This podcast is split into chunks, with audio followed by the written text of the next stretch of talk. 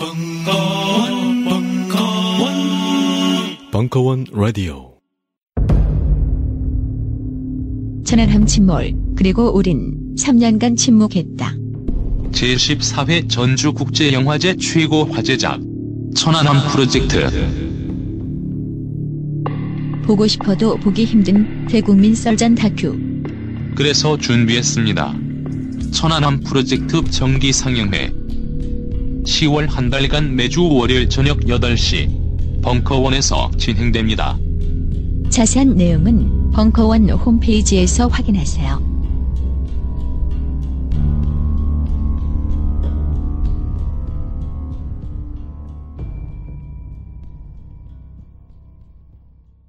벙커원 특강은 평산네이처 아로니아진, 주식회사 사이들의 소다 스파클, 아틱폭스 플라즈마 치약, 주식회사 이소닉 볼펜형 녹음기 PCM007과 함께합니다.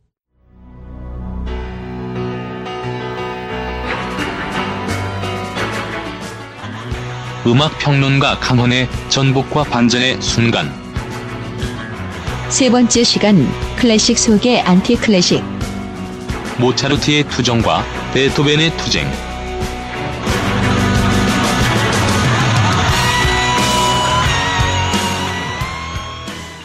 84년부터 음악과 관련된 일을 했어요. 대학교 4학년 때 이제 음악 잡지에, 그 물론 대중음악 잡지죠. 잡지에 기자 생활을 했었는데, 잠깐. 가면 꼭 물어봐요. 또 나중에 평론가가 되고 난 뒤에도. 제일 좋아하는 뮤지션이 누구예요? 너무 많은데. 그러니까 저는 아무, 그런 질문을 받을 때마다 단 3초의 망설임도 없이 얘기합니다. 아, 루트비 판 베토벤이요. 그 사람들이 전다 갑자기 표정들이 아이 씨발 괜히 물어봤다 뭐 이런 그러면 이제 꼭 그 뒤에 따라오는 질문이 있죠. 아 왜요? 라고 따라옵니다. 아, 저는 이 사람이 역사상 최초의 락크라고 생각합니다. 어, 실제로 이 사람은 락커예요. 다만 락 음악이 없었을 뿐이지 그때는. 여러분 아까 쭉 제가 보내드린 거 들으셨고 또 여기 와서도 좀 미리 와서 들으신 분들 계시죠? 아, 아마 역사상 20세기의 가장 위대한 지휘자라고 할 수 있는 카를로스 클라이버가 지휘한 베토벤 7번 교향곡을 두고 나중에 리하르트 바그너가 그랬어요. 이거는 인류가 만들어낸 최고의 댄스 뮤직이다. 여러분은 이미 첫째 시간에 재즈나 락큰롤이 다 뭐, 무슨 음악이다? 댄스 뮤직이다라는 것을 이미 배웠잖아요. 그죠? 사실은 댄스 뮤직인데 정신적인 댄스 뮤직일 뿐이에요. 그 음악에 맞춰서 춤을 출 수는 없어. 음. 하지만 바그너는 가장 그 정신적으로 승화된 최고의 댄스 뮤직, 무, 무곡, 무곡이다, 무도음악이다라고 얘기를 했습니다. 아, 오늘의 주제는 바로 우리가 클래식이라고 부르는 서양 음악사 속에서의 정말 전복의 순간이 있어요. 이것을 이제 가장 그 통상적인 서양 음악사에서는 그, 그, 이 시기를 신음악의 시대다라고 이제 특히 그라우트 같은 어, 서양 음악사가들은 얘기합니다. 뭐 그러면서 이제 뭐 서양 음악사에는 세 번의 신, 신음악 그가 있다. 뭐 하나는 13세기에 중세 음악에서 나오고 뭐 두 번째는 뭐 바로크고 뭐 세 번째는 뭐 빈 20세기에 이른바 무조주의가 출현했었다. 이런 얘기를 하지만 저는 그런 어떤 기존에 있던 서양 음악사적인 어떤 차원에서가 아닌 어, 저의 관점에서 볼 때 서양 음악 사상 최고의 반전과 전복의 순간은 바로 이 시점에서부터 시작한다라고 봅니다. 아, 제가 제목을 모차르트의 투정과 베토벤의 투쟁이라고 정했습니다. 음, 투정과 투정 사이는 굉장히 먼 거리가 있는데요. 사실은 시간적으로는 14년의 거리밖에는 없어요. 근데 이 14년의 이 짧은 시간 안에 굉장히 많은 것이 뒤집어졌습니다. 오늘의 핵심은 이때 뒤집어진 것들이 무엇이며 그 뒤집어진 것의 핵심은 무엇인가라는 거예요. 자, 위해서는 이제 바로 이 해로부터 제가 잘 쓰는 방, 이제 저한테 좀 적응하셨을 거예요. 처음에는 뭐가 나온다? 꼭 숫자가 나온다. 이 숫자로부터 출발하도록 하겠습니다.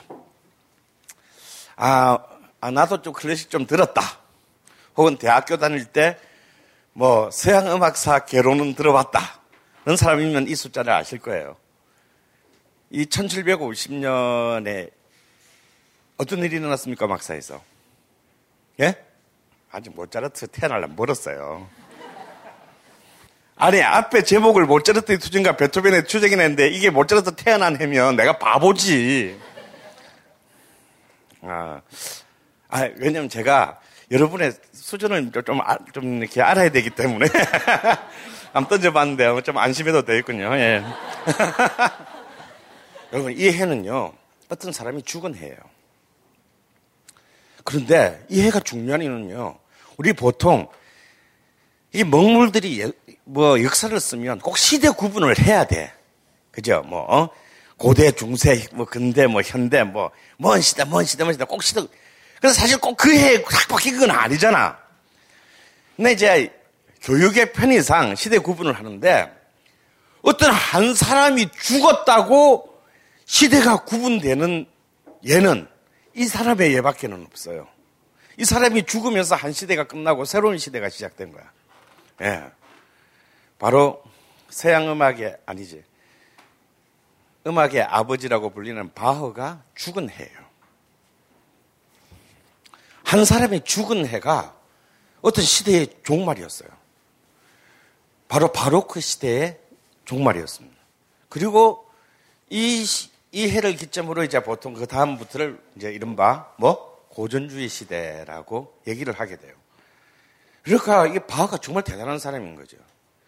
그래서 우리는 바하를 보고 우리 어떻게 배웠습니까? 우리 초등학 여기서 국민학교 나온 사람. 예. 초등학교 도 아마 이렇게 배웠을 거야. 바하 하면 뭐다? 음악의 아버지래. 이거는 말도 안 되는 얘기예요, 사실은. 바하가 어떻게 음악의 아버지입니까? 더욱 황당한 얘기는 핸델이 음악의 어머니래. 뭐 둘이 게이도 아니고, 어? 근데 바하고 핸델은 같은 해 태어났어요. 동갑내기야. 1685년에 태어났어요. 그런데 저는 음악사에 대한 제일 웃기는 얘기 중에 하나가 바하가 음악의 아버지고 핸델이 음악의 어머니라는 얘기야. 내가 만약에 핸델의 후손이면 소송했어요. 음, 왜냐하면 아 어머니라 그래서 소송하는 게 아니고 왜 내가 늘 바하한테 밀려야 되는데? 응.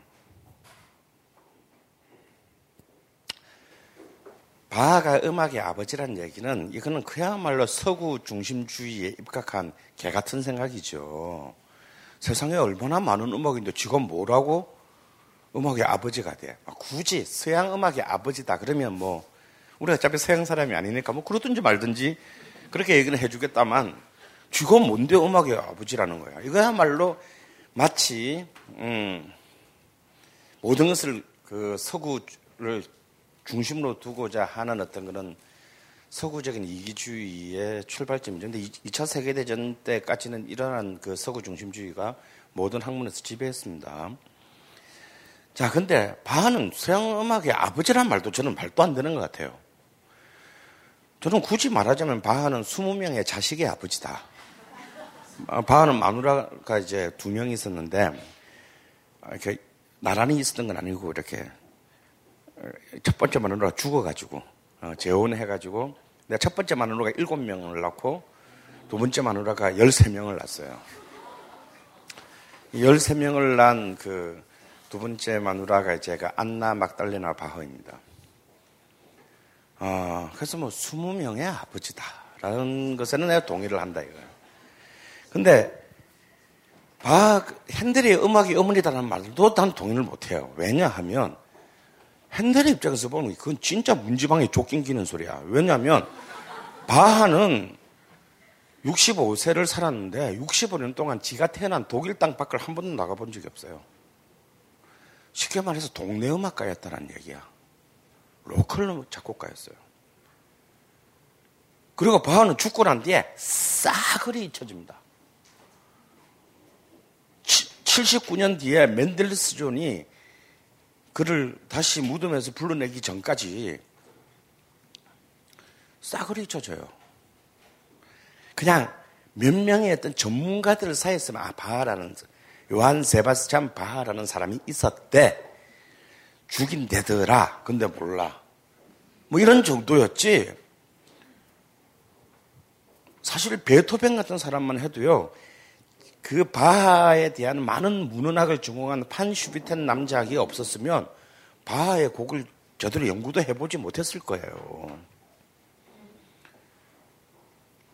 이에 비해서 핸델은 쉽게 말하면 뭐 그 당시 유럽 사회를 세계의 전체라고 한정한다면 자기들 기준대로 국제적인 슈퍼스타였어요. 음. 바하는 거의 1300곡에 가까운 작품을 남겼지만 바하의 그 기나긴 작품 연보 중에는 당시의 최고의 주류 작품인 오페라가 한 편도 없습니다. 그 얘기는 뭐냐면 바하가 당대의 1급 작곡가가 아니었다는 얘기예요. 아무도 바하에게 오페라를 의뢰하지 않았습니다. 이에 비해서 핸델은 그야말로 유럽의 흥행계를 지배하는 그야말로 런던과 이탈, 로마를 다 아우르는 슈퍼스타였고 거의 70곡이 넘는 오페라를 작곡했고 그 중에 거의 45편 이상의 어마어마한 성공을 거두었어요.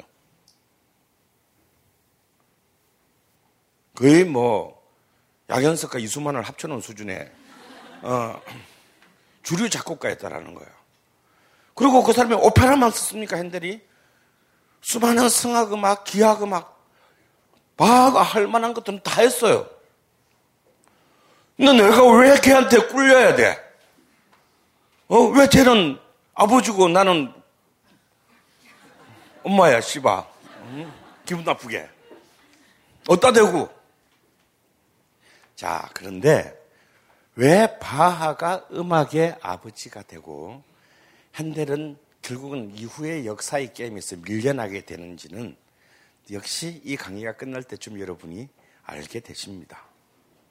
근데 왜 모차르트와 베토벤 얘기 안 되놓고 왜 바하부터 얘기를 시작했냐 하면 이 사람을 이 사람을 여러분 일단 머릿속에 전제하지 않고서는 그 뒤로 더 나아갈 수가 없기 때문이에요. 자, 그런데 제가 왜 이렇게 그냥 바하하면 될 건데 씨발 존나 잘난 체하느라고 요한 제바스찬 바하라고 썼냐? 왜냐하면 바하라는 작곡가가 너무 많기 때문이에요. 바하는 음악가 가문의 자식입니다. 바하라는 작곡가가 60, 그 가문에만 60명쯤 돼. 역사에 남아, 남아있는 중에. 바하는 자기 형제가 10명의 막내인데, 자기 형제 중에서도 그 당시에 슈퍼스타인 작곡가가 3명이 있었어요. 다음에 바하의 20명 아들 중에, 자식 중에 3명의 슈퍼스타가 나와.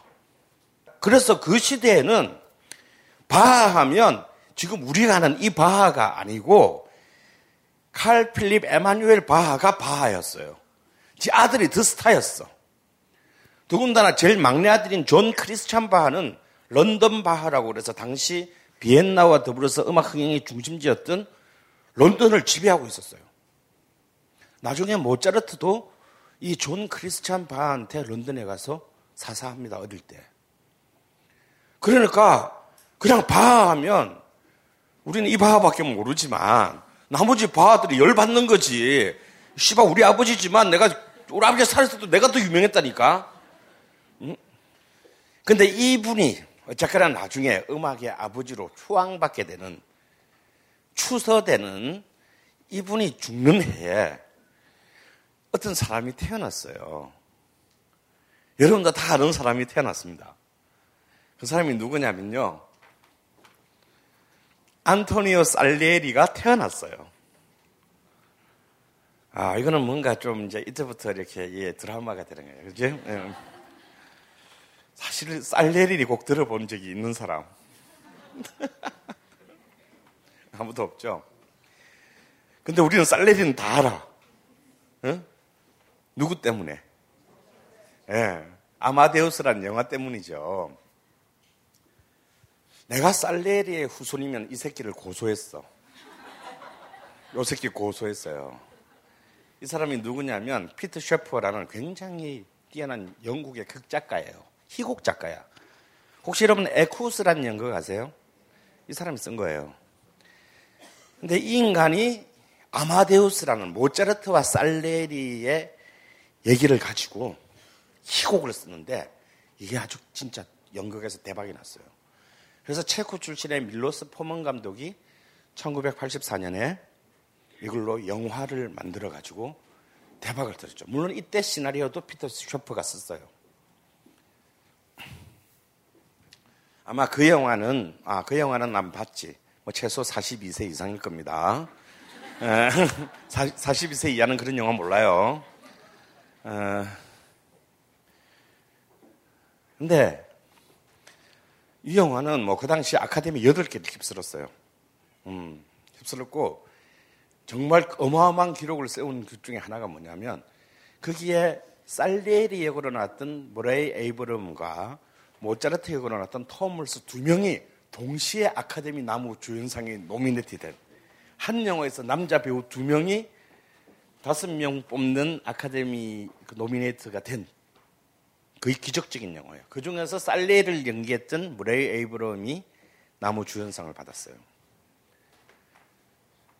자, 이 사람은 1750년에 태어나서 많이, 많이 또 살았어. 1825년에 죽었어요. 자, 요 숫자를 잘 기억해 두세요. 이 얘기는 뭐냐면, 이 사람은 바로 이제 뒤에 오게 되는 모차르트와 하이, 하이든, 아, 하이든이 참 선배지, 선배지만, 어, 특히 베토벤의 전 시대를 사실은 같이 공유한 사람이에요. 왜냐하면 베토벤은 1827년에 죽거든. 그러니까 거의 같은 같은 동네에서 같이 계속 있었던 거예요. 비엔나에서 35년간. 그런데 이제 이 사람이 쓴 이 아마데우스가 이제 워낙 세계적인 히트를 하는 바람에 살레리가 갑자기 유명해졌고 여러분 살레리 정군이라는 말도 생겼어요. 의학적으로 심리학에서 이제 그 정신치료에서 살레리 신드롬도 생겼어요. 그게 뭐냐면 인자 컴플렉스야. 그런데 이것도 내가 살레리가, 살레리가 들으면 기절 초풍할 얘기예요. 내가 살레리 후손이면 또 고소했어. 아, 정말 이 조상만 잘 만났으면 돈 벌 게 되게 많은데 왜냐? 뭐 그 이 피터 셰프는 천재적인 극작가라서 사실 그때도 그런 풍문이 없었던 건 아니에요. 어, 살레리가 모차르트를 시기해서 독살했다. 그리고 이렇게 막 레퀴엠도 막 자기가 이렇게 섭외해가지고 그걸로 막 쪼아가지고 죽겠다. 그래서 그걸 자기 이름으로 발표할 생각이 있다. 그게 사실 그 당시 비엔나에서 떠도는 풍문 중에 하나가 있었는데 사실은 상황을 쭉 보면 그 사람은 그런 짓을 할 이유가 없는 사람이야. 이거는 주로 모차르트가 술집에서 저 새끼가 날 계속 씹고 있어 라고 한 말들이 와전돼서 그렇게 됐을 가능성이 굉장히 높아요. 왜냐하면 자, 이 이름을 보면 이 사람이 어느 나라 출신이라는 걸 알 수 있어요. 네, 이탈리아 사람입니다, 사람은. 모차르트랑 달리 어마어마하게 출세를, 어마어마하게 성공을 했어요. 이미 1784년에 이 사람 특히 당대 최고의 장르인 오페라에서 어마어마한 성공을 거두었어요. 다나이드라는 작품이 파리에서 대박이 났어요. 그리고 1787년에는 타라레라는 작품이 대박이 나서 해필이면 그 해에 그 해에 그 당시 유럽 문화의 수도였던 비엔나 빈 궁정 악장인 폰 글루크가 사망합니다. 글루크라는 이름은 음악은 들어본 적도 들어본 적은 있죠? 없나요? 아, 요거는 고등학교 음악 시간에 나오는데 이름은 아 이제 글룩이라는 또 그 당대에 이제 그 잘 나가는 작곡가가 있었어요. 그이 사람이 죽자 그 뒤에 후임으로 1788년에 빈 궁정악장이 돼요. 그래서 죽기 1년 전까지 88년부터 24년까지 빈 궁정악장을 한 사람이에요. 근 30년간을. 아니, 뭐가 아쉬워서 모차르트를 씹어? 빈 궁정악장이면 그 당시 음악가가 가질 수 있는 최고의 직위예요. 근데 쉽게 말해서 정규직으로 최고의 직위야. 바로 이 자리를요, 모차르트, 나중에 베토벤까지도 정말 하고 한 자리였어. 근데 못했어요, 둘 다. 둘 다 철저한 비정규직으로 살다 죽었어요. 여러분, 지금 역사의 아이러니가 느껴지지 않나요? 예. 그리고 이들은 정말 우리, 그냥, 아, 저것도 한- 내가, 나는, 근데 둘 다 베토벤과 모차르트의 공통점은 자뻑 환자였다라는 거야. 씨발, 내가 최고야. 언놈이 감히. 그러면, 아, 나는 그런 자리, 이런 공직 이런 거 싫어. 아니, 뭐 연애도 제대로 못 하고 싫어. 이렇게 할 것 같지? 아니에요. 이게 둘 다 은근히, 아니, 노골적으로 정말 그 자리를 탐했어. 아니, 그보다 사실은 더 낮은 자리도 탐했어요. 베토벤은. 근데 둘 다, 그, 그보다 이 자리, 뭐, 살레리가 차지했던 자리보다 훨씬 낮은 자리도 가본 적이 없어요. 아무도 얘를, 얘한테 잡을 주지 않았어. 그러다가 왜 얘를 독살해? 그 반대면 몰라도 저 새끼가 죽어 없어져야 저 자리에 내가 난다 그러면 뭐 독살이든지 뭐든지 하겠는데 아니 왜 그 괜히 지나가는 개새끼 발로 차가지고 개값을 무냐고 어? 죽을 이유가 없어요. 그런데 씨발 이 피트 셰프라는 놈이 나를 완전히 왜곡해도 유분수지 이제는 쌀레리 신드롬이라는 것까지 생겨가지고 날 평생 인자로 영원히 인자로 묶어놨어. 그래서 사실은 이 사람은요 이탈리아 출신이에요. 이탈리아 사람이라고. 그래서 굳이 모차르트를 살해하거나 시기 질투할 이유가 없었던 사람입니다. 게다가 살레리는 베토벤의 스승이기도 했어요. 이 사람의 제자 중에 세 명의 유명한 사람이 있어요. 베토벤, 슈베르트, 리스트. 이 세 명이 다 살레리의 제자였습니다. 물론 베토벤은 지 스승들하고 사이가 다 안 좋았어. 성격이 너무 안 좋아 얘가. 어? 그러니까 처음부터 안 좋은 게 아니라 그래서 베토벤이 베토벤의 스승이 한 네 명쯤 돼요. 공식적으로는 네 명쯤 되는데 맨 첫 번째 스승이라고 할 수 있는 자기 고향인 본의 네페를 제외하고는 네페 그 이름도 좀 이상해 네페. 어. 그래서 네 편이야 얘는 네페를 제외하고는 비엔나에서 만난 이 위대한 선생들 하이든이라든지 하이든도 베토벤의 스승이었거든요. 하이든이라든지 이 살레리하고는 사이가 결국 다 안 좋게 끝나요. 안 좋게 끝났어요.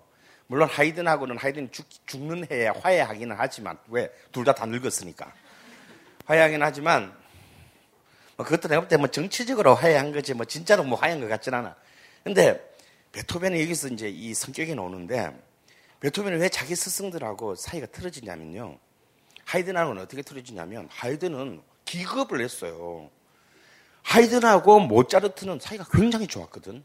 그래서 둘이 24년이나 나이 차가 났는데도 둘 다 서로 존경하고 친구라고 생각했어요. 그 서로 빨아줬어. 하이든하고 모차르트는. 베토벤은 자기 제자이기까지 하잖아. 근데 어떻게 서로 씹어? 그 사이가 나빠진 이유가 뭐냐면 베토벤이 내가 볼 때 나쁜 놈이야. 그 당시에 그 관례에 의하면 내가 이제 내, 가 나무 밑에 문화로 있으면서 작품을 발표하면 그 작품의 악보에 누구의 제자 베토벤 스승을 밝혀줘야 하는데 이 방자한 베토벤은 하이든의 이름을 뺐어. 씨발 이거 하늘에서 떨어졌단 말이야 그러면 아 선생을 선생을 안 본다 이거지 삐쳤어. 어, 삐칠만해 하이든은 뭐 이런 개새끼가 다 있나? 그래서 막 그, 음, 그, 아주 하이든 내놓고 모차르트를 보고 뭐라 그러냐. 모차르트, 아, 저 베토벤이 못생겼어요. 그러니까 본래 이 생긴 거 가지고 험담하면 이게 최악이거든. 그러니까 적개심이 끝에 가면 결국 생긴 거 가지고 욕을 하게 돼. 어. 근데 실제로 생긴 걸 가지고 욕을 해. 어떻게 욕을 하냐면, 어? 방자한 무어인. 이 무어인은 뭐냐면, 앞- 남아프리카의 그 시커먼스라는 얘기야. 실제로 베토벤은 피부가 검었어요. 머리카락도 검었고 눈동자도 검었어. 그게다 얼굴은 곰보야. 키도 작아. 그거 몸도 띵띵해.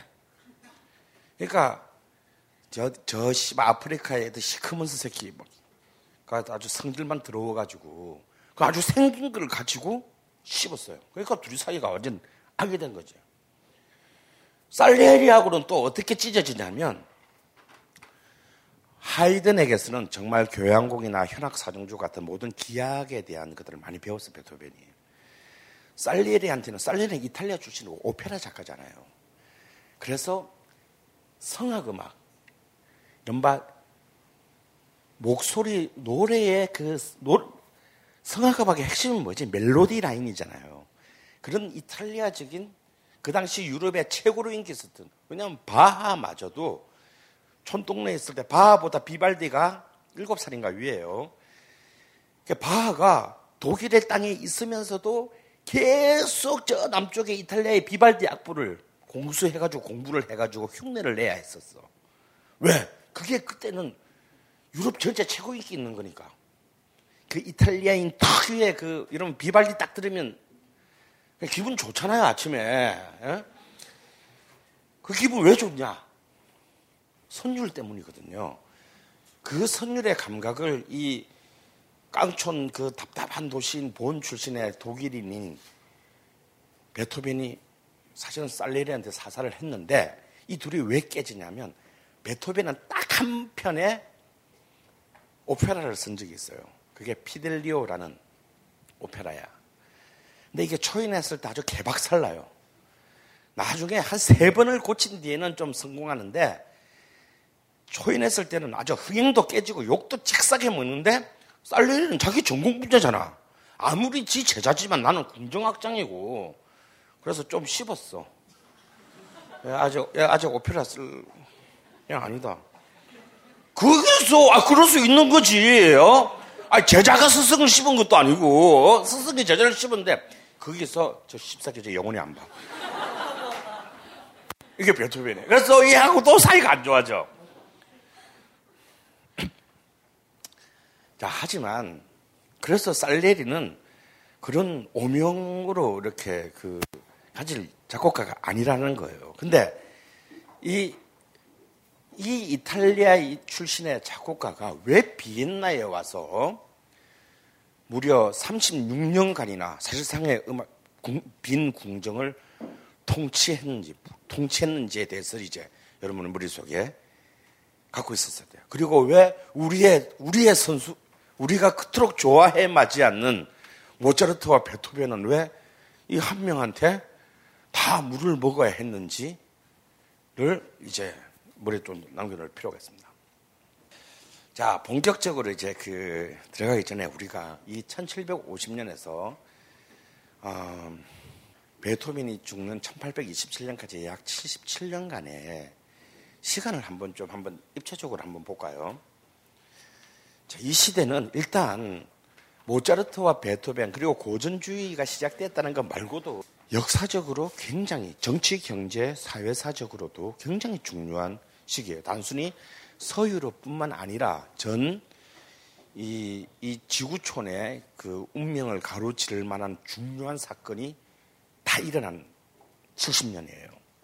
볼까요? 자, 일단 1685년 아직 18세기 되기 전에 아까도 말씀드렸죠. 바하고 핸델이 나란히 독일에서 태어났어요. 그리고 이제 1732년에 이제 그 파파라는 생전에 파파라는 애칭으로 불렸던 하이든이 아, 지금 그 오스트리아 헝가리 국경 지역 진짜 변방에서 어떤 마차 바퀴 수리공의 아들로 태어났어요.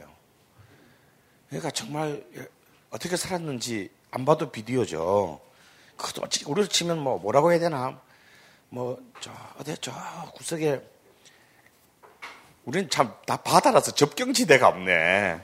어, 아, 저 철원군이나 하, 화천 이쪽에 그 타이야 수리점의 아들로 태어난 거야.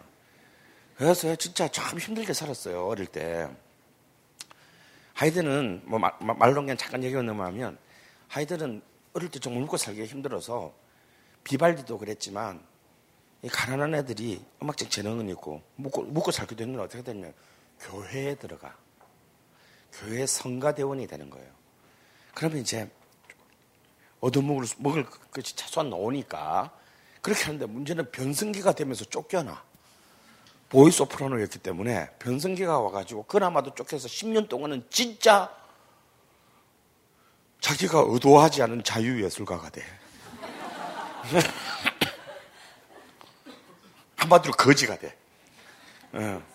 그래서 이 10년이 정말 하이든에게 굉장히 이 가장 민감한 17세에서 27세 사이가 굉장히 힘들었는데 그 뒤에 이제 그 지금의 헝가리 지역의 에스테르하치 공작 가문에 취직이 돼요.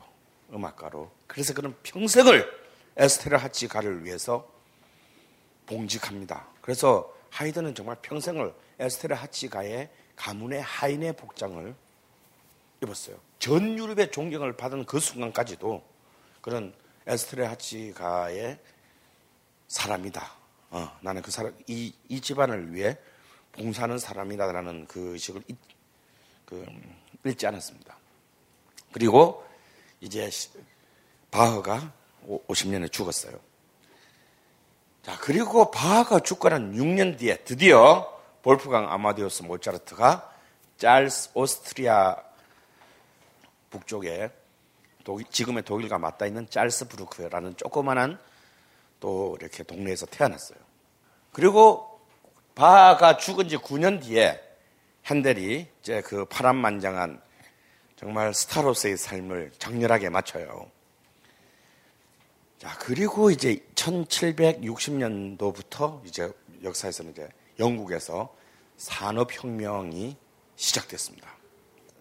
그리고 산업혁명 뒤 10년 뒤인 1770년에 독일의 본, 그러니까 지금의 프랑스, 본이 프랑스 쪽하고 알사스 로렌 지역하고 거의 맞닿아 있는 프랑스 집경지대죠. 여기에서 지금도 작은 도시지만 그 당시에는 인구 만 명이 될까 말까 하는 정말 작은 동네에서 이 작은 촌동네에서 진짜 독일 촌놈이야 얘는. 얘는 처음에 비엔나에 왔을 때 별명이 독일 촌놈이었어. 독일 촌놈으로 태어났어요. 그리고 여러분들 잘 알다시피 1789년에 이제 세계사를 바꾸게 되는 프랑스 대혁명이 일어났습니다. 베토벤의 9살 때예요. 그리고 아마데우스 모차르트가 어, 20 서른 어떻게 되나 33살 때 어, 프랑스 대혁명이 일어났어요. 그리고 프랑스 대혁명 2년 뒤인 1791년에 모차르트가 비엔나에서 사망합니다. 그리고 모차르트가 죽은 지 6년 뒤에 프란츠 슈베르트가 비엔나에서 태어났어요. 어느 학교 교장 집의 아들로 태어났습니다. 그리고 1800년부터 이제 여러분, 뭐, 이거 사실 나폴레옹 전쟁을 몇 년부터 시작했냐는 뭐 역사자마다 다 다르기 때문에 뭐 1797년부터 뭐 시작했다, 뭐 8년부터 시작했다, 1804년부터 시작했다만 많은데 대충 따로 잡아서 1800년도부터 나폴레옹 전쟁이 시작됐어요. 자, 그리고 1809년 이제 빈이 함락될 때입니다. 두 번째로 함락됐을 때 하이든이 비엔나에서 죽었고 이 하이든이 죽었을 때 멘델스존이 태어났어요. 자, 그리고 그로부터 4년 뒤인 1813년에 베르디와 바그너, 19세기 오페라를 이끌게 되는 두 주역이 이 둘이가 또 세트로 태어났어요. 이게 바하고 핸델처럼 이 둘이가 늘 세트로 이렇게 이게 올해가 이제 베르디 바하의 탄생 200주년입니다. 이 청문회에서 태어났어요. 그리고 이제 나폴레옹이 이제 깨지고 새로운 이제 유럽이 다시 보수주의로 재편되는 빈 회의가 오스트리아 제국의 외상인 메테르니히가 주도했던 빈 회의가 1814년부터 열려요. 물론 이 빈 회의가 열릴 때 또 나폴레옹도 엘바스에서 탈출해가지고 다시 한 번 더 하지만 100일 천하로 끝나죠. 이제 그 어, 워털루에서 이제 영국 프로이센 연합군에게 패배하면서 다시 이제 나폴레옹 시대가 끝납니다. 그러면서 유럽은 다시 이제 보수로 왕조 보수로 이제 그 복귀하게 돼요. 그리고 난 뒤에 1827년에 베토벤이 어, 57세의 나이로 비인에서 사망했어요. 그 이듬해 인 슈베르트는 역시 참 어린 나이로 베토벤보다 한참 어린데 바로 죽는 거는 1년밖에 차이가 안 나. 역시 비인에서 죽었습니다. 슈베르트는 같은 비엔나에 거의 34년을 베토벤이랑 바로 그 집도 가까운 데서 살았는데 그리고 진짜 좋아했거든요. 슈베르트가 베토벤, 베토벤이 자기의 우상이었어. 근데 베토벤하고 딱 한 번 만나요. 그것도 베토벤이 이제, 이제 죽기 다 됐을 때, 임, 임종이 가까웠을 때, 이제 말, 뭐 말도 안 들릴 때, 가서 딱 한 번 만나고, 베토벤이 죽자 그 이듬해 슈베르트는 죽었는데, 슈베르트는 죽어서 자기의 소원을 풀죠. 베토벤 옆에 꼭 묻어줘. 그래서 슈베르트는 베토벤 옆자리에 왜냐면 베토벤은 마누라가 없기 때문에 그 옆자리에 묻혀. 지금도 빈, 빈 중앙묘지에 이렇게 나란히 누워있대요. 저 가본 건 아니에요. 자, 그리고 슈베르트가 죽은 다음 해, 약관 20살에 펠릭스 맨델스존은 바하의 종교음악의 최고 글작인 하지만 초연된 지 100년 동안 완전히 잊혀졌던 마태 순환곡을 다시 끄집어내어서 어, 베를린에서 초연을 하면서 다시 바하의 재조명 작업에 불을 당기는 굉장히 중요한 공연을 합니다. 멘델스존은 20살밖에 안 됐지만 뛰어난 작곡가이기 전에 게반트 하우스 오케스트라의 위대한 지휘자였어요. 그래서 이 거대한 3시간이 넘는 이 작품을 연주하기 위해서 그는 3년을 리허설을 했어요. 그렇게 해서 그가 정말 존경에 맞지 않는 바하를 무덤에서 부활시킵니다. 이게 베토벤이 죽고 난 뒤 2년 뒤에 있었던 일이에요. 이때부터 이제 바하에 대한 그래서 이때부터 이제 그 아까 바하가 한 60명 있다 그랬잖아요. 그래서 이 요한 제바스찬 바하를 이제 great 바하 위대한 바하의 이제 이른바 이런 걸 뭐라 그래? 왜? 죽고 난 뒤에 왜 훈장 주고 뭐 그러는 거 있잖아 백년 지나서. 어? 그러니까 새롭게 이제 명예 회복을 하면서 이제 바하를 이때부터 음악가 음악의 아버지로 만드는 이제 신화의 신화화의 작업에 착수한다고 보시면 되겠습니다. 자, 이 바하가 죽고 베토벤이 죽, 죽는 어기까지의 약 77, 8년 동안에 이런 일이 일어났어요.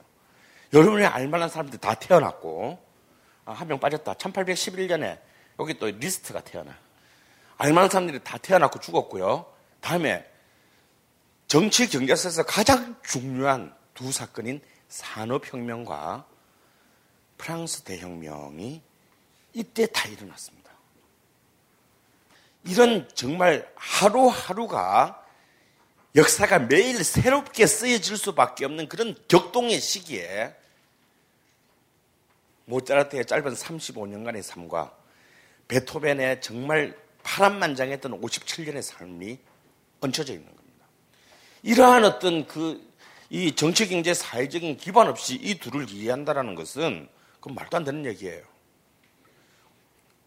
이들이 이 위대한 예술가들이 시대를 만든 것도 있지만 결국 이 위대한 예술가를 만든 것은 바로 이 시대였습니다.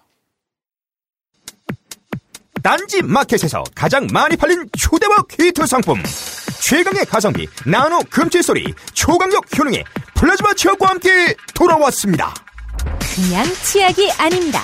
시린이와 잇몸 질환에 탁월한 효능이 있는 나노 플라즈마 치약을 이번에도 역시 오직 딴지마켓에서만 은하계 최저가로 판매합니다. 그냥 은하계 최저가가 아닙니다. 판매가 대비 무려 75% 할인된 초특급 가격대로 상품. 거기다 무료 배송까지.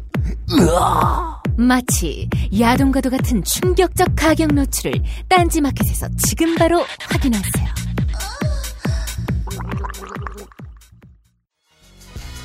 다이어트, 피부 미용, 변비 해소, 두피 관리. 이 밖에도 많은 효능이 있지만 짧은 광고에서 탄산수의 모든 효능을 일일이 다 열거하기는 어렵습니다. 결국 탄산수 제조기의 품질과 가격입니다. 주식회사 사이들은 한국식약청에 정식 인증된 탄산수 제조기 소다 스파클 정품을 오직 딴지마켓에서만 충격적 최저가로 판매합니다.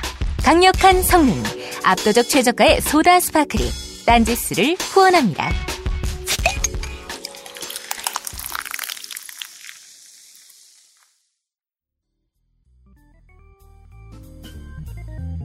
오늘 받자마자 한 봉 희석해서 애인 주고 한 봉 희석해서 제가 마셨는데 반 정도 마셨더니 속에서 불길이 올라오더라고요. 저는 눈치유 목적으로 구입했습니다. 보름간 시음한 결과 눈이 상당히 좋아진 듯합니다. 몸 안에 정화 작용이 일어난다는 느낌 그리고 자율신경계가 강화된다는 느낌을 받습니다. 숙취가 없어졌습니다. 그리고 아침마다 화장실 사용 시간이 훨씬 짧아졌습니다. 한 방에 쏙이라는 느낌? 이상은 평산네이처 아로니아진에 대한 딴지일보 회원분들의 후기였습니다. 평산 네이처 아로니아 진 40% 특별 할인 오직 딴지 마켓에서만 독점으로 진행됩니다. 딴지 마켓의 은하계 최저가 시리즈 제5탄 주식회사 이소닉의 PCM007 4기가 내장 볼펜형 녹음기 정품이 마침내 딴지 마켓에 입점했습니다. SBS 신사의 품격 청담동 앨리스의 주인공들이 인생을 기록하던 바로 그 아이템 딴지일보 죽지 않는 돌고래 기자가 즐겨 사용했던 바로 그 잠입 취재 장비 최첨단 리니어 PCM 원음 무손실 녹음 방식을 적용한 최상의 선명 음질 소리가 들릴 때만 녹음할 수 있는 초정밀 감지 기능과 4GB USB 메모리 기능, MP3 재생 기능까지 이 모든 기능이 탑재된 볼펜형 녹음기를 압도적 최저가에 딴지마켓에서 만나보실 수 있습니다. 생활의 기록이 필요할 때, 소리의 블랙박스가 필요할 때, 녹음기 전문기업 주식회사 이소닉의 PCM007 볼펜형 녹음기를 추천합니다. 자, 본격적으로 들어가기 전에 그렇다면 서양 음악사에서 도대체 이들이 차지하고 있는 바하부터 베토벤 뭐 어쩌고저쩌고까지 이, 이 예술가들이 차지하고 있었던 사회적인 위치가 어땠는가를 한번 간단하게 점검을 해볼 필요가 있어요. 계급적으로 볼 때 이들은 어떤 계급이었을 것 같습니까? 응? 이 서양, 서양 음악사에서 나오는 수많은 작곡가들의 계급적으로는 어떤 지위에 있었던 것 같습니까? 예? 연예인? 연예인이 무슨 계급이야? 그건 직업이지. 그러니까 귀족, 뭐 하층 계급, 뭐 중간 계급 이렇게 세 개는 그 뭐죠? 예, 중간 계급이었어요. 아, 이건 내가, 내가 제가 대학원을 다닐 때 읽은 재밌는 논문인데 누가 쓴지 기억도 안 나지만 굉장히 재밌는 논문 하나 읽는 게 기억나는데 이 대륙별로의 음악가들의 사회적 지위를 탐구한 논문을 내가 본 적이 있어요. 정말 재밌었던 게 뭐냐면 서양 음악사의 작곡가들은요 예외 없이 다 중간계급 출신들이에요. 음. 굳이 예외가 한 명 있다면 르네상스 시대에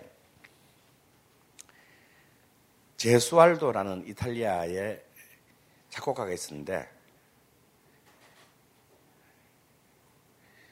이 사람은 이탈리아 도시 국가의 황태자였어.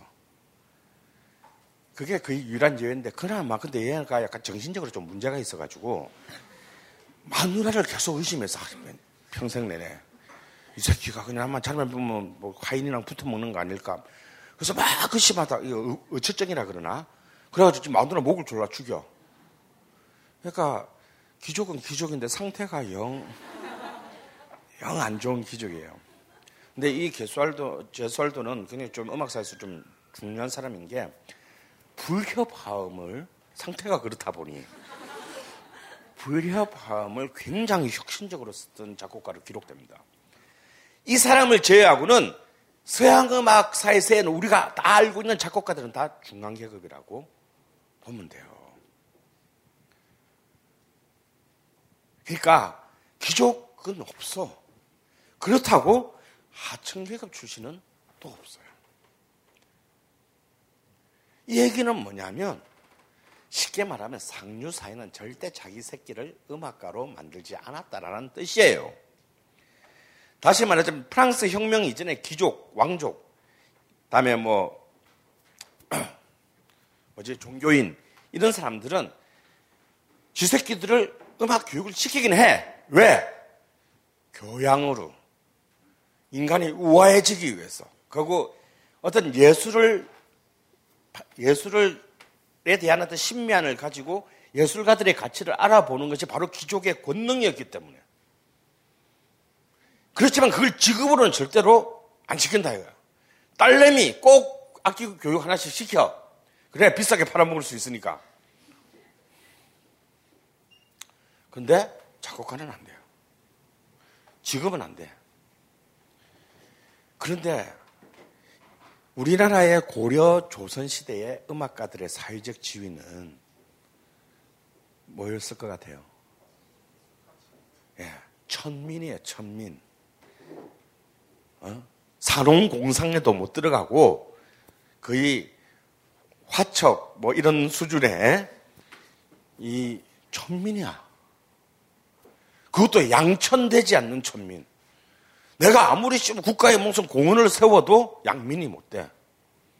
그러니까 이제 이 고려 시대, 조선 시대에 음악 담당하는 음악가들은 악곡 내지는 악생이라고 불렸는데 이 사람들의 사회적 지위는 천민이었어요. 그러니까 뭐야? 난 천민으로 태어나서 내가 뭔, 뭐 어떻게 되더라도 천민으로 죽고 내 새끼도 또 천민이 돼. 여러분, 악 같은 거 보면, 예? 여러분, 악 같은 거 들어본 적이 없으시겠지만, 혹시 뭐, TV를, 채널을 돌리다 어쩔 수 없이 이렇게 걸려서 보면, 서양음악하고 다른 점이 하나 있어요. 뭐가 달라요? 아니, 뭐, 악기 연주하는 건 똑같잖아. 우리나라 악은 처음 시작하고 끝이 어떻게 시작하고 끝납니까? 그렇죠. 박으로 딱 때리고 그럼 깜짝 놀래. 딱 때리고 야 하고 시작합니다. 그래서 쫙 가다가 끝났어. 그다음 또딱 하고 끝나. 근데 이 논문을 쓴 분이 굉장히 재밌는 재밌는 묘사를 했는데 왜 우리나라 악 연주할 때 시작하기 전과 끝에 박을 칠까? 그걸 갖다가 이 음악가의 계급에 가지고 풀었어요. 뭔 얘기냐면 난 천민이야 어떻게 해도 어떻게 해도 이 내 현세의 삶에 영원히 구원받지 못할 천민이에요. 그래서 내가 음악을 하는 순간만이 천민이 아니야. 그래서 현실의 시간과 초월의 시간을 정확하게 분리하고 싶은 거야. 내가 천민이 아닐 수 있는 시간. 내가 내 존재의 주인이 될 수 있는 유일한 시간. 그래서 딱 소리를 내는 이유는 뭐냐면 그때까지의 비루한 천민으로서의 시간을 순간적으로 정지시키는 거예요. 그리고 내가 내 운명의 주인인 초월의 시간을 가는 거예요. 근데 이거는 오래 못 가. 길어야 10분이야. 끝나는 순간 난 다시 저 현실로 돌아가야 해요. 그래서 딱 치고 다시 아, 예, 예 형님 하고 이제 이거 그럴듯한 해석이라고 봐요. 그런데 이 조선 고려 조선과 저 유럽 사이에 또 희한한 나라가 하나 있지. 위대한 음악의 전통을 가진 나라. 인도가 있어요. 인도의 음악 담당층들의 계급은 뭐냐면 브라만 계급이야. 최, 최상위죠. 뭐 클래식 하는 사람들도 마찬가지지만 20세기에 막 올리비에 메시앙을 비롯한 위대한 서유럽의 작곡가들이 전부 다 이제 인도 음악에 경도됩니다. 팝 음악 한 비틀즈, 롤링스톤즈 뭐 이런 애들 막 전부 다 인도 갑니다. 왜냐하면 어, 인도의 음악에 인도의 음악은 세계 음악 인류학 지도에서 섬이에요. 그러니까 어느 거하고 관련 없이 독자적으로 수천 년 동안 만들어진 문화예요. 그래서 인도는 200년 동안 영국의 서구 제국주의에 지배를 당했는데 우리는 꼴랑 34년 11개월 당하고 홀라당 다 넘어갔잖아. 어? 근데 인도는 200년 동안이나 통치를 당했는데 전혀 안 넘어갔어요. 문화적으로. 그 지금도 걔들은 발리우드라 그래서 영화도 지들. 영화고 음악 역시 자기들 음악이 있대요. 그게 뭐냐? 왜 그런가? 그 예술 담당자들이 최고의 계급의 사람들이 담당을 했기 때문이다. 그래서 서양 음악에 들어올 때 얘들이 이런 거예요. 웬만하면 물은 높은 곳에서 낮은 곳으로 흐르기 때문에 자기의 지배자의 문화에 끌려갈 수밖에 없습니다. 그게 지배와 피지배의 관계잖아요. 근데 그것도 어느 정도일 때 그런 거고 이 두 개 차이가 너무 날 때는 그게 안 돼. 그게 인도의 경우에 무슨 얘기냐면 그래 내가 내 웬만하면 니들이 날 지배하고 있으면 내 니들 끌로 내가 동화 되, 고 싶은데 정말 동화되고 싶어도 너무 유치해서 못 되겠다. 그런 느낌 있잖아. 그러니까 만약에 내가 여러분들 앞에 내가 여러분들 지배자예요. 응, 지배자야. 근데 그러면서 앞에 막 스타인웨이 막 최고로 비싼 피아노 딱 놓고 조명빨 빡 받으면서 내가 막 입고 딱 와가지고 딱 앉아가지고 지난 시간처럼 솔솔랄라 솔솔미 솔솔미미래 치면 여러분들이 지금 웬만하면 안 맞으려고. 어? 정말 저막이라서 박수 쳐주고 싶지만 아 이건 너무하잖아 씨발 형. 이렇게 될 거 아니에요. 인도가 딱 그런 거야. 인도 애들 입장에서 볼 때 모차르트 베토벤은 너무 유치해. 저걸 저걸 저게 니들의 대표 선수니? 더 센 거 없어? 어? 너무 유치해 왜 그런가? 일단 인도는 음악의 체계가 너무 달라요. 자, 조성 체계만 보면 서양 음악은 이제 이 무조 음악 되기 전까지 조성 조성 음악 시대 때까지 20세기 되기 전까지 서양 음악은 아무리 개칠할 발광을 해봐야 몇 개 안에서 움직여요. 응? 24개 안에서 움직일 거 아니야. 도레미파솔라시 오음계 7개, 반음계 5개, 12개인데 각각 장조, 단조 하나씩 있으니까 곱하기 2하면 지가 아무리 지랄을 해봐야 24개의 조성 체계 안에서 움직여요. 근데 인도는 좀 자주 쓰는 조성만 한 2,000개 돼요. 일상적으로 쓰는 조성만. 그 인도는 조성 체계가 뭐냐면 C단조, D단조가 아니라 크리슈나 신의 조. 그것도 또 크리스추나 신의 아침의 조가 있고 밤의 조가 또 달라. 그런 게 한, 한, 한 4, 5천 개 있는데 그 중에서 한 자주 쓰는 게 한 2천 개 돼. 다음에 여러분 이제 우리나라 막 강산에 이런 음악에도 보면 이상한 인도 타악기 같은 거 등장해요. 이제 이게 우리나라의 작은 장구 같은 게 따블라라는 악기예요. 손가락으로 치는 거야. 이 따블라라는 타악기가 이제 articulation이라고 하죠. 리듬을 쪼개는 단위가 뭐냐면 여러분 왜 헤비메탈 드러머가 최고로 쪼개는 것에 세 배쯤을 더 쪼개요. 그러니까 한 4루, 4분음표에 한 20, 24분의 1을 쪼개서 걔들은 연주를 해. 그러니까 어, 좀센 거를 좀 갖고 와. 내가 웬만하면, 웬만하면 넘어가 줄게 해도 안 되는 거야, 이게. 그래서 바이올린 이런 악기들이요. 서양 악기들이 인도에도 들어갔어요. 그래서 인도 음악 이러면 시타르 같은 거, 인도 음악 들으면요. 처음에 다 똑같이 시작해. 드레레레레레레레레 하고 시작을 해요. 그게 뭐냐면요. 아, 지금 내가 연주할 곡의 조성을 미리 얘기해 주는 거야. 그럼 이제 선수들은 아, 이게 누구 누구시네? 무슨 무슨 조구나. 알게 되는 거죠. 그래서 인도 음악은 희한한 것이 언제 시작하는지는 모르고 그냥 하고 뭐 서주가 존나 길어. 그러다가 우리나라 판소리처럼 점점 빨라지기 시작해. 진양조, 뭐, 어, 뭐, 중, 중모리, 중중모리, 뭐, 희모리, 뭐, 이렇게 가는 것처럼. 그래서 더 끝나요. 언제, 시- 시작하는 것도 아니고, 시작 안 한 것도 아니고, 뭐, 잉, 그러다가 해요. 이건 뭐냐? 얘들에게는 현세와 음악적 순간의 경계가 없는 거예요.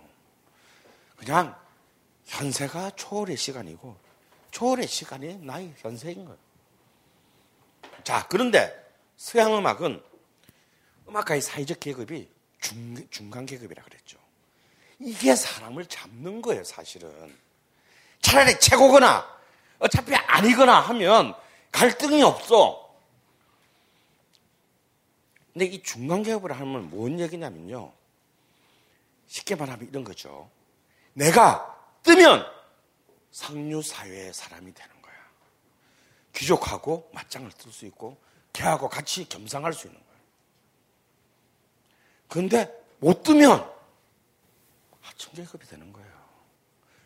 비록 교장에 그- 그나마 그래도 중간계급 중에서 꽤 괜찮은 우리로 치면 초등학교 교장 선생님의 아들로 태어났는데 슈베르트는 31살의 나이 동안 결혼은 고사하고 정말 비참하게 살다가 비참하게 매독 걸려서 하숙방에서 죽어갔어요. 죽었어요. 그렇기 때문에 이 얘기는 뭐냐면 음악가의 사회적 지위가 중간계급이라고 하는 것은 현세에 떠야 돼. 내가 살아있는 동안에 죽고 난 뒤에 뜨는 건 아무 소용이 없어. 그래서 이 음악은 철저하게 경쟁, 경쟁을 통해 승리를 거두는 욕망을 탑재하게 됩니다. 음악가가 만약에 하층계급이거나 아니면 내가 어떻게 해도 나는 영원히 죽을 때까지 기족인 거라면 음악을 가지고 세속적인 지위를 얻기 위해 다툴 필요가 없지. 어차피 또 나는 안 되는데 뭐. 아니, 어차피 나는 늘 되는데 뭐. 그런데 이게 중간이라고 하는 것, 중간 계급의 것이라고 하는 것은 인간에게 살아있는 시간 동안에 정말 속물적인 성취 동기를 부여하는 것이 된다 이거예요. 이것이 사실은 서양 음악이 가지게 되는 경쟁력의 근본이었다고 저는 생각해요. 그들이 단순히 제국주의, 그다음에 산업혁명을 통한 자본주의 발전을 통해서 세계를 통치하게 된 것만이 아니라 여러분 그런 생각 안 해봤어요. 우리나라도 음악가 많았을 거 아니야. 근데 우리는 아무리 생각해도 곡도 별로 없고 15, 16, 17, 18, 19세 뭐 반만 년 역사 어쩌고 지랄을 하는데 뭔 작품이 이렇게 없어. 그거 뭐 우리가 아는 작곡가 몇 명, 여러분 중에서 우리나라에 19세기 이전에 작곡가 다섯 명 이상 하는 사람 손 들어 보세요. 없잖아. 이건 간단해요. 해봐요. 소용이 없는데 뭐. 그런데 이 시키들은 우리보다 인구가 우리보다 그래, 그래 많지도 않은데 무서운 스바이벌 게임을 통해서 살아남아야 하는 경쟁을 통해서 엄청난 컨텐츠의 인프라들을 만들어 온 것입니다. 내가 잘 쓰는 말로 양뛰기, 여러분 양뛰기라는 말 알아요? 알아요? 어, 좀 폼나게 말하면 양질 전화의 법칙인데 일단 질이 높아지기 위해서는 양이 많아야 돼. 일단 양뛰기로 몰아붙여야 그러다 보면 그 중에서 질이 좋은 게 나온다라는 뜻이에요.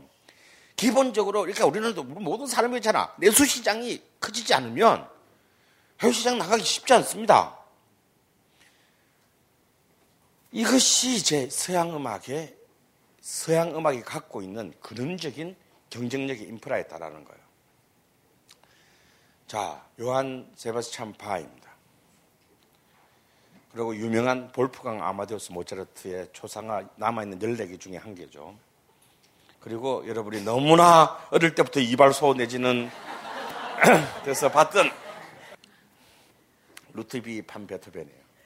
그러니까 저거는 전부 다 내가 볼 때 이 이 사람 빼고는 이건 너무나 다 이렇게 다 뽀샵과 수많은 과학 기술의 힘이 결합된 그 거예요. 절대 이렇게 잘 안 생겼습니다.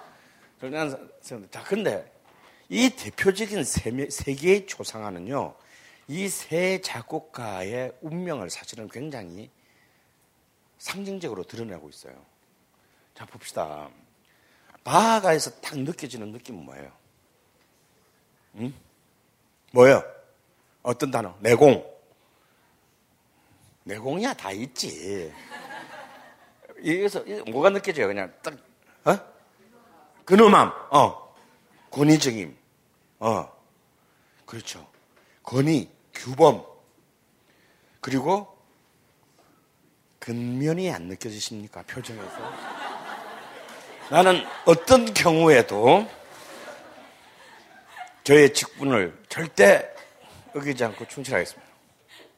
왜? 20명을 먹여 살려야 하기 때문에. 평생을 그렇게 살았어요. 여러분, 바하는요, 10명의 형제의 막내로 태어났어요. 근데 10살이 되기 전에 엄마 아버지가 다 죽었어.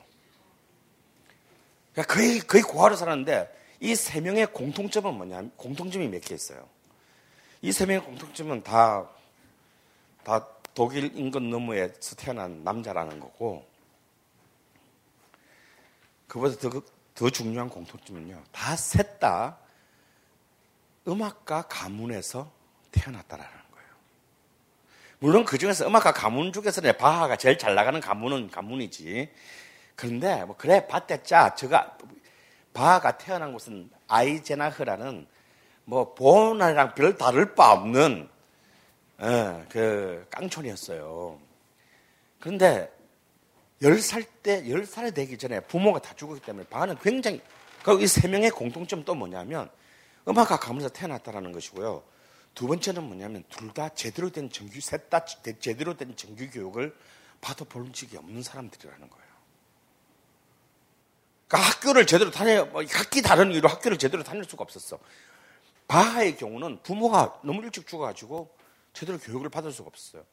그래서 이제 바하의 형 중에 대위법의 기재인 장 크리스토프 바하, 아, 요한 크리스토프 바하가 이 자기 꼬맹이 동생을 키웠는데 이게 말만 형이지 형이 아니야. 왜냐하면 음악가 가문의 문제는 뭐냐면 형제들끼리도 경쟁을 해야 된다는 거예요.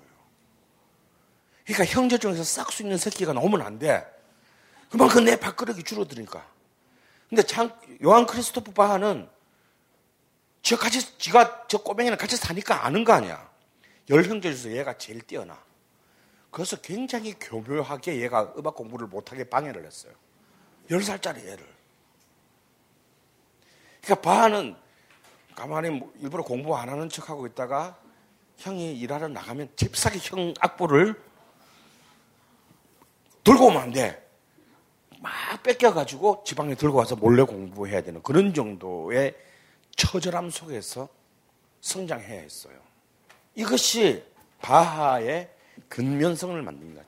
자기 말고는 자기 말고는 자기를 지켜줄 수 있는 사람가 단 한 사람도 없다라는 거예요. 바하가 남긴 어록 중에서 정말 바하를 설명하는 딱 한마디 말이 있는데요. 누구나 나처럼 열심히 공부하면 나만큼 쓸 수 있다. 족 같은 소리지. 근데 이건 바는 진짜 정말 진심으로 그 말을 한 거야. 난 진짜 너희들 몰라서 진짜 열심히 피를 불나게 했거든. 그래서 내가 그나마 내가 밥 먹고 사는 거야 이 새끼들아. 아까도 했지만 바하는 당대 최고의 작곡가가 아니었어요. 바하는 크게 세 개의 직장을 가지게 됩니다. 첫 번째는 이제 바이마르 궁정의 음악가로 이제 돼요. 근데 그 정말 비천한 직업이었어요. 젊을 때. 어느 정도 수준이었냐면 성문의 문지기와 똑같은 유니폼을 입었어요. 그러니까 요리사보다도 낮은 등급이야. 그래서 자기의 음악성을 좀 높이 인정해주는 쾌텐 궁정으로 옮기려고 했을 때 바이마르의 성주는 제후는 바알을 감옥에 넣어버립니다. 이 새끼가 하인 주제에 개긴다고. 그래도 바가 끝까지 저 좀 보내주세요. 막 이래가지고 쾌텐 궁정으로 옮겨요. 이 쾌텐에서 이제 바하는 예술가로 꽃을 피우는데 바하의 생에서 제일 행복한 때였어. 왜? 이 오너가 오너가 음악 광이었거든. 그런데 이게 이 평화는 6년밖에 가지 못합니다. 왜냐하면 그 오너가 6년 뒤에 결혼을 하는데 음악에 완전 개무식한 마누라가 들어와. 그래가지고 이 평화도 6년 만에 깨어져요. 그리고 이제 바흐가 28년간 봉직하게 되는 아, 이제 여기서 도 오래 못 가겠다 싶어가지고 마지막 자기의 잡을 얻는 곳이 라이프치의 성 토마스 교회 악장이에요. 라이프치는 이제 큰 도시잖아요. 거기는 그래도 이제 자식 새끼가 자꾸 늘어나니까 이게 이제 조그만한 잡 가지고는 다 굶어 죽게 될, 될 판이야. 그래서 이제 좀 큰 잡으로 옮긴 어, 응시를 했는데 바하가 오디션에서 3등을 해요. 한 명 뽑는데. 어? 한 명면 3등을 해요. 그러니까 또 그, 그, 그 직업도 안 될 판이야. 그때 1위가 누구였냐면 텔레만이었어요. 2위가 그라프트너였어요. 바하는 3순위에 불과했어. 그런데 그 당시에 최고의 독일 최고의 작곡가는 텔레만이었거든요. 근데 텔레만이 이제 계약할 사인하러 갔다가 어, 왜 이렇게 시키는 잡무가 왜 이렇게 많아? 아니 내가 교회 학점 교육인데 내가 뭐 아동부에 라틴어까지 내가 가르쳐야 돼? 아, 왜 행정부 왜 이렇게 많지? 아, 안 해, 씨발. 그리고 그냥 그만, 그만둬 버렸어요. 두 번째 이순이 이제 그라프트로도 아, 이거 이거 빼주고 좀 해주면 하지. 안 돼? 나는 안 해, 나도. 뭐, 나 할 때 많어. 그 둘이가 그, 거절해 주시는 바람에 난 좆됐다라고 생각하고 있던 바흐가 드디어 잡을 것, 바는 가자마자 시키는 거 다 할게요. 라틴어도 가르치고요. 뭐 청년부, 뭐 음악부도 제가 다 가르치고요. 바하가요. 라이프치에 28년 동안 봉직하면서 바하가 눈이 멀 수밖에 없어. 봉직하면서 매, 매 모든 주간에 칸타타를 신작을 한 편씩 일요일마다 발표해야 돼. 그리고 행정 업무에 교육 업무, 아동부부터 청년부까지 다 맡아야 돼. 하물며 라틴어까지 자기가 가르쳐야 돼. 그 어마어마한 과중한 업무 속에서 그 작품들을 써낸 거예요. 그러니까 누구나 나처럼 근면하면 이 정도는 할 수 있다라는 말을 그 정도 되면 할 수 있는 것이에요. 자, 저 유명한 모차르트의 남은 작품 중에 제일 유명한 이, 이, 이 사진을 보세요. 대부분의, 대부분의 음악가의 초상화들은요, 약간 내려 깔거나 뭐 좀 15도 위를 보거나 간에 전방을 향해 있어요. 시선이. 근데 모차르트만이 측면에서 그것도 아래로 내려다보고 있어요. 그래서 이, 이 초상화는 뭔가 우리에게 알려진, 익히 알려진 아주 발랄하고 빛나고 도약적인 신동의 이미지는 아니에요. 이거는 뭔가, 뭔가 세계와 바로 직접 대놓고 대면하는 것에 대한 공포를 가진 어떤, 어떤 순진한 그 수동적인 어떤 그런 그 캐릭터가 이 안에 묘사되어 있습니다. 그리고 이제 가장 유명한, 가장 이제 뽀샵의 1인자인 이 베토벤의 조상은 글자 그대로 의지와 불굴에 예. 뭔가 강력한 모든 자신에게 자신 앞으로 다가오는 그 모든 것과 나는 정면 돌파하겠다라는 강력한 비주얼 이미지를 가지고 있어요. 그래서 우리는 이 사람을 음악의 아버지라고 부르고 이 사람을 신동이라고 불렀고 이 사람을 악성이라고 불렀어요. 그런데 과연 그럴까? 과연 과연 이 사람은 신동이고 저 사람은 악성일까? 저는 아니라고 봅니다. 그러면 이제 이 두 번째 오늘의 본격적인 인물인 이 아마데우스 모차르트를 한번 봅시다. 이 영화의 제목이기도 하고 희곡의 제목이기도 한 아마데우스. 아, 모차르트의 middle name이죠. 사실은 본래는 이게 모차르트의 middle name이 아니에요. 그냥 지가 지 마음대로 그냥 나중에 지가 바꿔서 그냥 갖다 붙인 거야. 예, 본래 이 사람의 세례명은요, 존나 길어요. 요하네스, 크리소스토무스, 볼프강구스, 테오필러스, 모차르트야. 음. 근데 이 테오필러스가 무슨 뜻이냐면요. 저게 아마데우스라는 같은 라틴인데 뜻이 비슷해. 근데 모차르트가 특히 요 말을 좋아했대. 테오필러스. 테오필러스라는 말을 좋아했는데 이것의 프랑스가 아마데라는 뜻이에요. 그래서 이 아마데를 모차르트는 어릴 때부터 순회 여행을 다니는 여섯 살 때부터 스타였잖아요. 그래서 서명을 할 때 아마데라고 서명을 한 거야. 그래서 그 아마데하고 유사한 라틴어인 아마데우스를 자신의 미들 네임으로 그냥 지 마음대로 만들어 버렸어요. 근데 이 아마데우스란 뜻이 뭔지 아세요? 라틴어로? 이게 중요해요. 신이 사랑하는 이라는 뜻이에요. 그러니까 신이 사랑하는 모차르트예요. 그런데 중요한 것은 그의 동시대, 특히 동시대의 빈, 빈 사회는 그를 좋아하지 않았다라는 거예요. 신은 사랑했을지 모르나. 그에게 진, 그가 그토록 갈망했던 빈의 주류 사회는 그를 좋아하지 않았습니다. 그를 좋아했던 사람 몇몇마저도 그가 죽기 3년 전에 되면요. 모차르트 친구가, 친구의 판도가 다 바뀌어 버려. 새로운 인물로 바뀝니다. 그나마 몇 명 되지 않는 그의, 뭐라 그래야 되나? 그, 그의 후원자? 후원자라는 말도 좀 이상해. 하여튼, 그의 하여튼, 우군들의, 들조차도 완전히 물갈이가 돼요.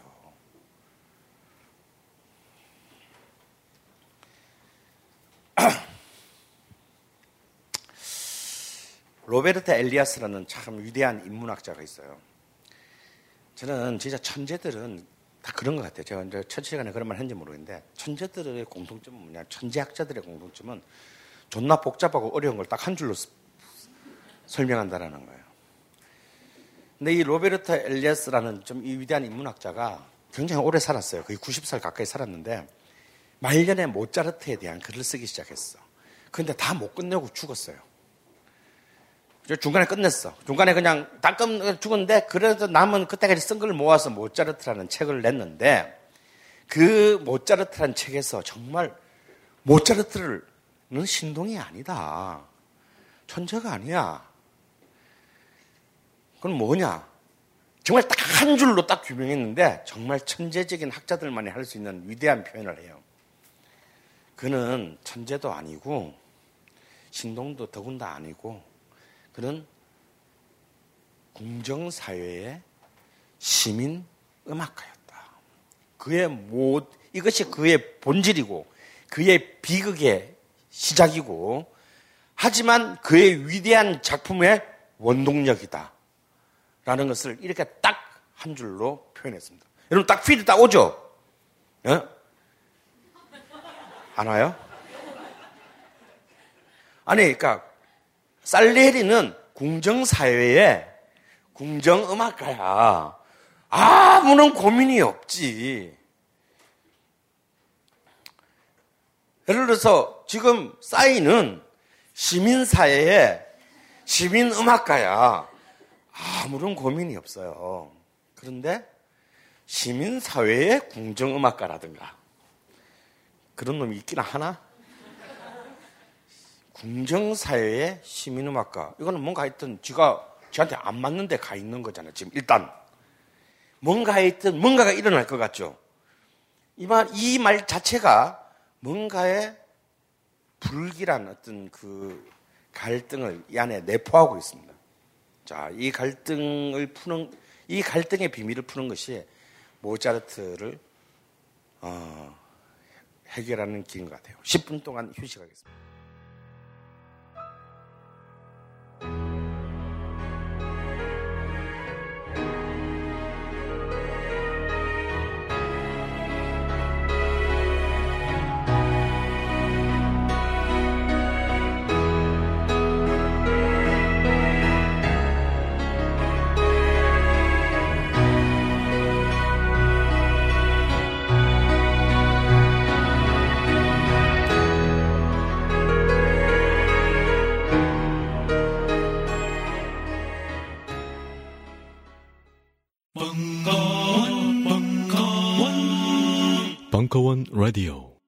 One radio. One radio. One radio. One radio. One radio.